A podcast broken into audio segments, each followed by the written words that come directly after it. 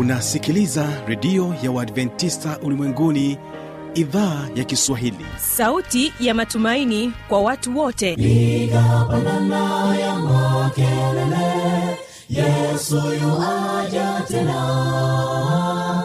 Ipata sauti himba sana yesu yuaja tena. Anakuja anakuja yesu yuaja tena.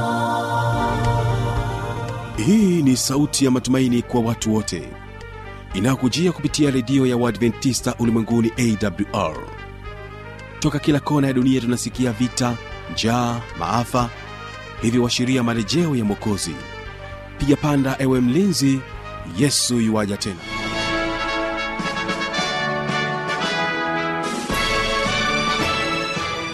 uhali gani mpendo wa msikilizaji wa idhaa ya kiswahili ya redio adventista ulimwenguni awr inayokutangazia moja kwa moja kutokea hapa mkoani morogoro nchini tanzania kupitia masafa mafupi ya mita bendi 25 kumbuka unaweza kunipata kupitia morning star fm na vilevile vile kupitia rock fm iliyoko kule mkoani mbeya.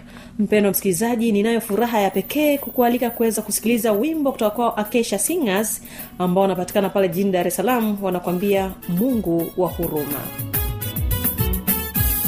mimi mungu wenu asema bwana nirudieni mimi. Mungu wa kweli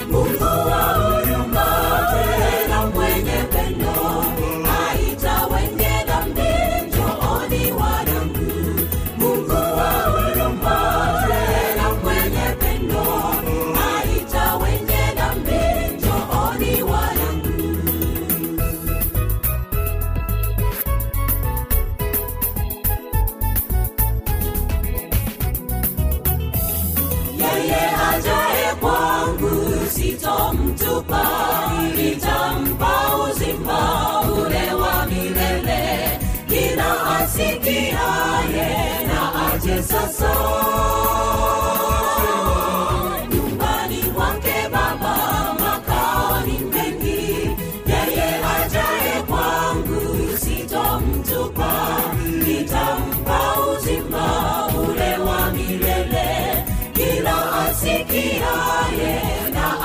na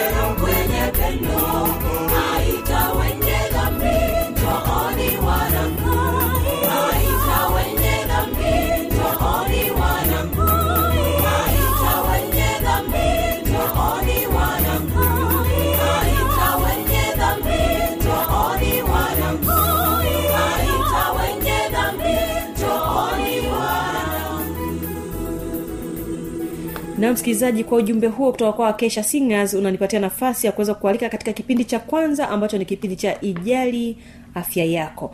Hii leo tutakuwa naye uh, alex esla sehemu ya kwanza anakwambia matumizi ya dawa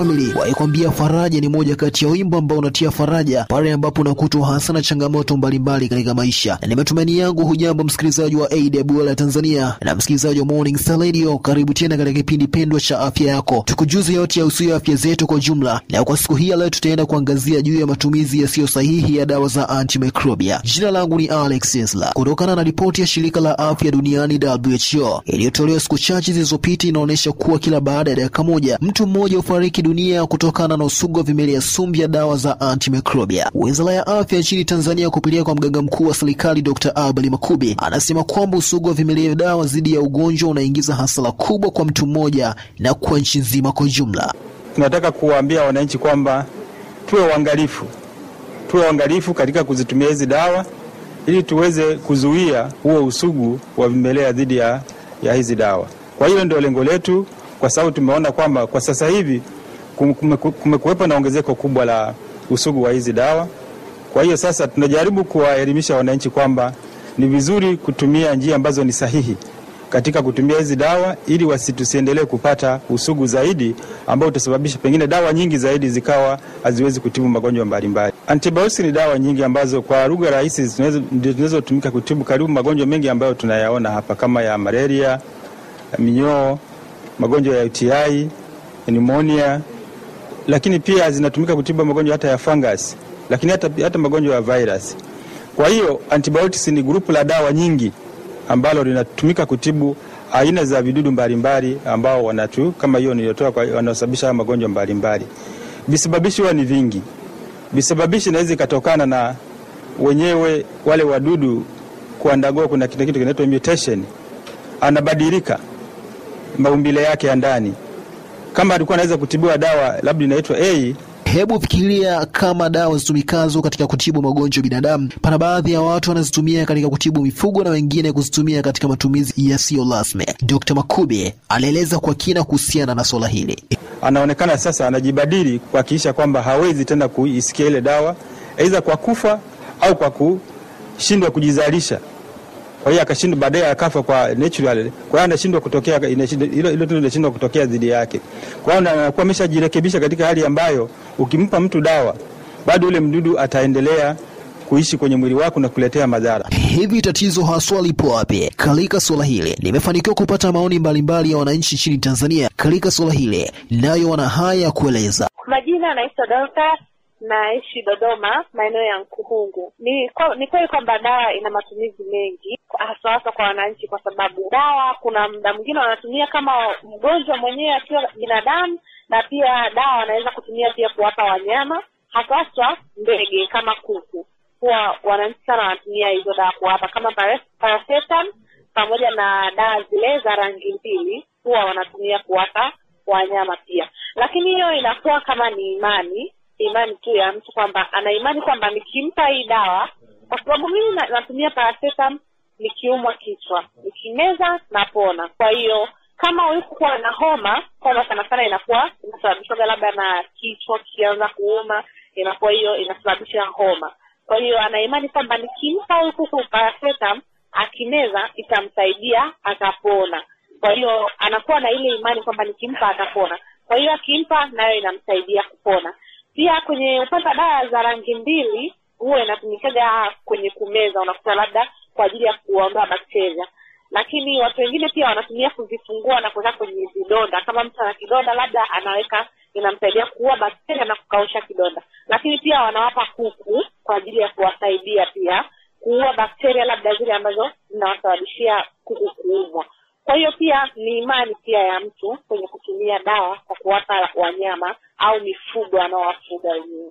Dawa ambazo wanatumia binadamu. Kwa jina mimi naitwa Sosteni Miano ni mkazi wa mtaa wa Yombo jijini Dar es Salaam. Na kwa, kwa mimi ninavyofahamu kuhusiana na matumizi yasiyo sahihi ya dawa ni kwamba Watanzania tulio wengi hasa tumejikuta tukijikita katika matumizi yasiyo sahihi ya dawa, na hii imeweza kupelekea matatizo mbalimbali kutokea. Yaani, tofauti na kutibu matatizo, kumekuwa na tafulani miongoni mwetu.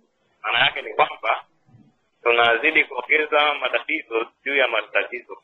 Kwa mfano, mimi hapa labda ninapoumwa malaria, mara kwa mara kui vipimo, badala yake nimekalili dawa za maradhi.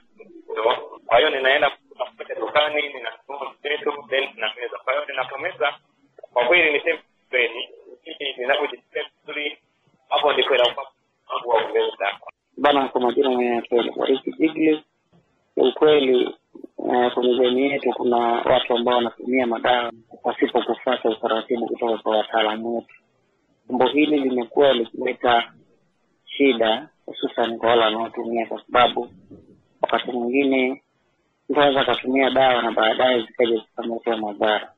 Unakuta wakati mwingine mtu anatumia dawa baadaye zinakuja zinamletea athari kwenye mwili yake. Lakini niseme tu ya kwamba eh, kitendo hiki tunakitafsiri kutokana na mazoea, yaani watu wamezoea sana kuishi kwa, kwa mazoea pasipo kufata taratibu kutoka kwa wataalamu ambao yani kama mtu akitaka kutumia madawa ni, ni vyema zaidi akapima akapata ushauri kutoka kwa daktari afu mbeni akaenda kutumia dawa Hao ni baadhi ya wananchi wakieleza haswa uhalisia jinsi ya matumizi yasiyo sahihi ya dawa, na kumbe pana baadhi ya wananchi wengine ambao hawana elimu sahihi juu ya matumizi sahihi ya dawa. Dr. Ladislaus Kisutye, yeye ni mtaalamu wa masuala ya afya na amekuwa mshirika wangu katika kipindi hiki cha leo, ili tuzungumze naye kinagaubaga kwa undani zaidi kuhusu suala hili ya matumizi yasiyo sahihi ya dawa za antimikrobia. Tunapoongelea dawa za antimikrobia tunamaanisha nini hasa? Dr. Kisutye anatanabaisha. ya anaitwa melkizedeki stanislaus kisute. Mm, daktari niko dodoma. Niko dodoma nafanya shughuli zangu binafsi. E, lakini pia ni mdau wa afya kwa namna moja au nyingine nikitoa elimu ya afya kwa jamii e, kwa njia mbalimbali kama hivi mtu kuniuliza au kualikwa kwenye vipindi mbalimbali na kushirikiana na jamii katika kutatua changamoto nyingi za afya. Toka kugundulika kwa hizi dawa kumekuwa kuna matumizi ambayo yanapelekea usugu wa vile vimelea. Ndio maana serikali eh, sio peke yake tu shirika la afya duniani waliona kwamba kuna umuhimu sana wa kuweza kuelimisha jamii kuwapa uelewa waweze kujua matumizi sahihi ni yapi na hizi viji- viua vijasumu vinaweza vikatumikaje tukiongelea dokta kuhusiana na dawa za antimicrobial tunamaanisha nini hasa? Ya dawa za antimicrobial ni dawa ambazo zinatumika katika kuua vimelea vya magonjwa au kwa kiswahili wanaweza wakaviita ni vidubini. Maanaake ni vi, vi, viumbe wadogo wadogo ambao hawawezi wakaonekana kwa macho wakati mwingine mpaka huwezi kutumia kifaa maalum. Na hizi dawa zinatumika kuweza kuwaangamiza au kuweza kuwazuia wasiendeleze mashambulizi katika mwili wa binadamu. Kwa hiyo inategemeana na namna yake. Kwa mfano dawa nyingi ambazo ni hizi antimicrobial ukichukua dawa ambazo zinaenda kufanya kazi kuzuia virusi maanake zinazuia virusi wasiendelee kushambulia mwili na kuwazuia wasiendelee kuzaliana. Ila ukichukua dawa ambazo zinatumika katika kuua bakteria zinaenda zinasambaza kabisa zinataka tunatakiwa tuwaondoe wote kwa sababu kuna uwezekano wa kuondoka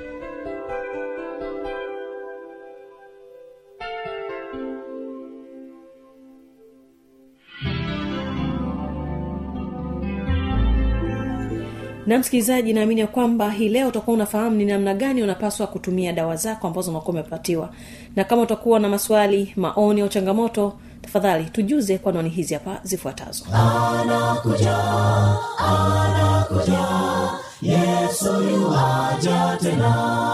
Na hii ni awr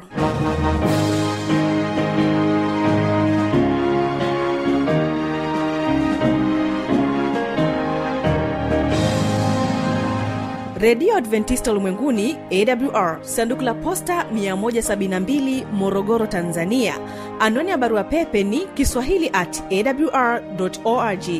Namba ya mawasiliano simu ya kiganjani 653 570814 na pia unaweza kuwasiliana nasi na idhaa ya maasai kwa nambari 769 986355 ukiwa nje ya tanzania kumbuka kuanza na namba kiunganishi alama ya kujumlisha 255 unaweza kutoa maoni yako kwa njia ya facebook kwa jina la awr tanzania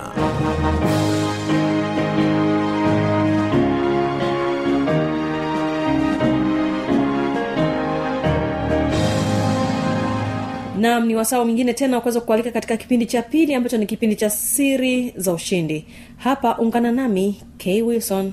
Nilikuwa naye maltina ambaye ni mpambaji.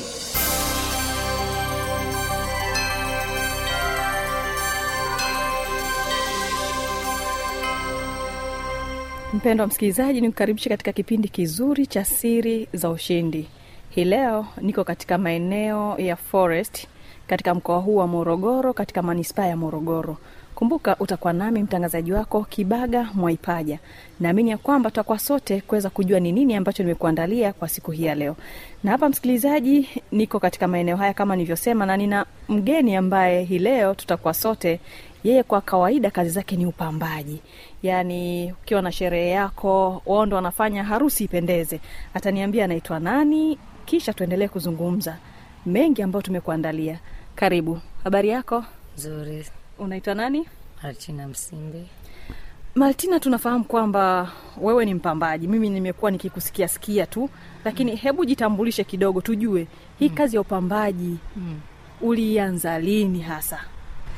Kazi ya upambaji nilianza muda kido, mrefu kidogo, lakini mwanzoni wa hapo nilikuwa ni mfanyakazi kwenye taasisi za mashirika ya umma nikiwa kama mwasibu mhasibu, lakini baada ya miaka yanavyozidi kwenda niliona kujitoa kwenye kuajiriwa, nikapenda kujiajiri na hii kazi sanaa upambaji na sanaa zingine, mimi nafikiri nimezaliwa nayo, ni kipaji changu yani. okay. Eh. nilitaka kuuliza swali kwamba hivi ume, ume, u, ni ya kuzaliwa nayo au kuna mtu ambaye alikuwa anafanya kazi hizo akakufanya nayo uvutiwe upende kufanya hivyo kumbe hii ni ya kuzaliwa ni ya damu Ehe, mwanzoni kabisa nikiwa nina umri mdogo Mhm. mimi kidogo ni chotara. Mhm, hiyo napona. ma- ma- ma- mama yangu alikuwa ni mama wa nyumbani na wazungu wengi huwa wanapenda vitu vya art. Mhm. Kwa hiyo alikuwa anafanya na mimi nilikuwa naiga. Alikuwa anafanya mimi naiga, japokuwa mama naye hakufanya hizi kazi, alifanya pia kazi za uhasibu Mhm. lakini mimi nilikuwa naipenda. Kwa hiyo tangia nikiwa shuleni nilikuwa nasoma, lakini huku niliweza kupata kipato changu kwa kutumia mikono yangu. kwa ulikuwa unasoma wakati huo unafanya kazi za mikono yako hizi unazozifanya sasa hivi Ndio, lakini sio kwa ajili ya kupamba. Ndio. Zilikuwa tu kutengeneza maua, kutengeneza vitu vidogo vidogo tu ambavyo watu wakihitaji nilikuwa ni unaweza kuwauzia. Kwa hiyo kuhusu viatu, nguo Mm. nayopenda nilikuwa naweza kujinunulia bila mama kuninunulia. Kwa hiyo mi nilianza kuwa na sanaa tangia nikiwa na umri mdogo.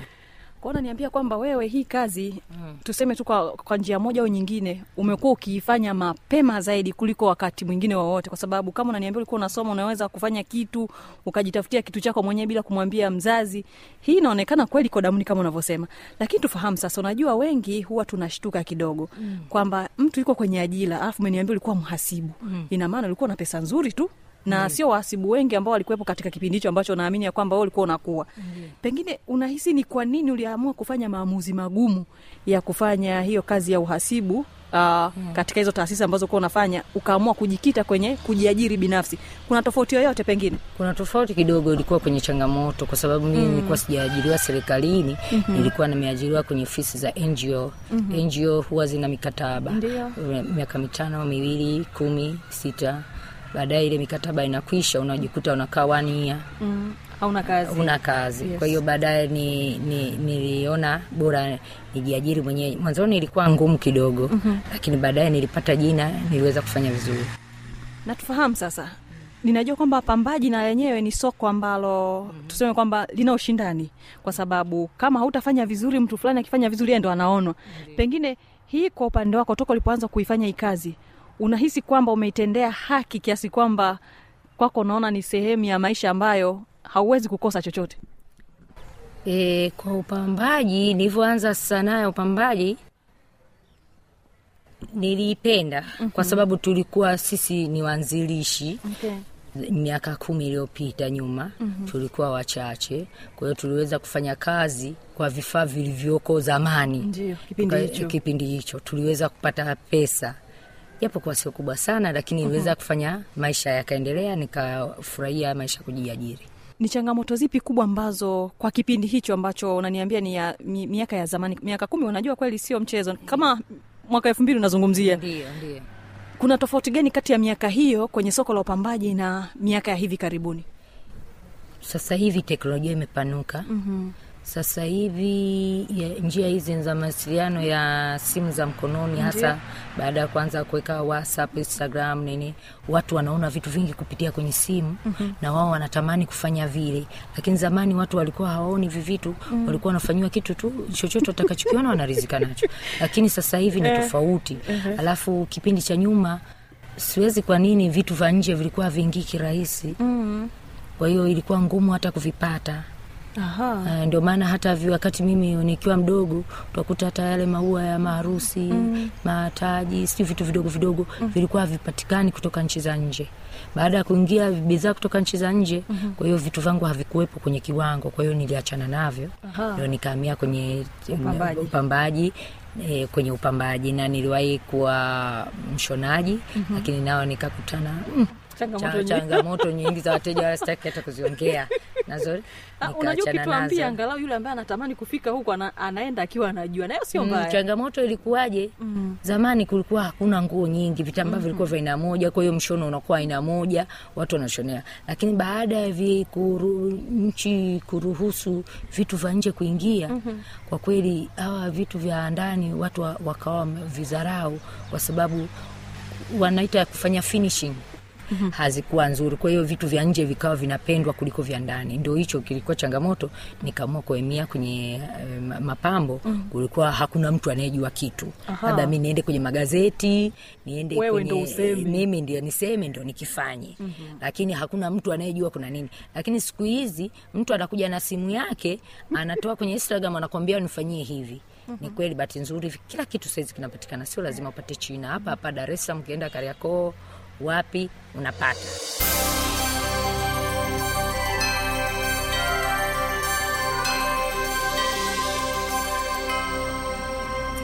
Msikilizaji nafikia tamati ya kipindi hiki cha uh, siku hii ya leo katika kipindi cha siza ushindi lakini vile vile ijali afya yako. Naamini ya kwamba umeendelea kubarikiwa katika kipindi hiki kwa siku hii ya leo. Nikukumbushe tu kwamba kesho tutakuwa na kipindi cha biblia ya kujibu kwa wale wenye maswali mbalimbali yanayohusiana na biblia ni wasaa wa kuweza kutuma maswali yenu ili kuweza kupata majibu ya maswali hayo.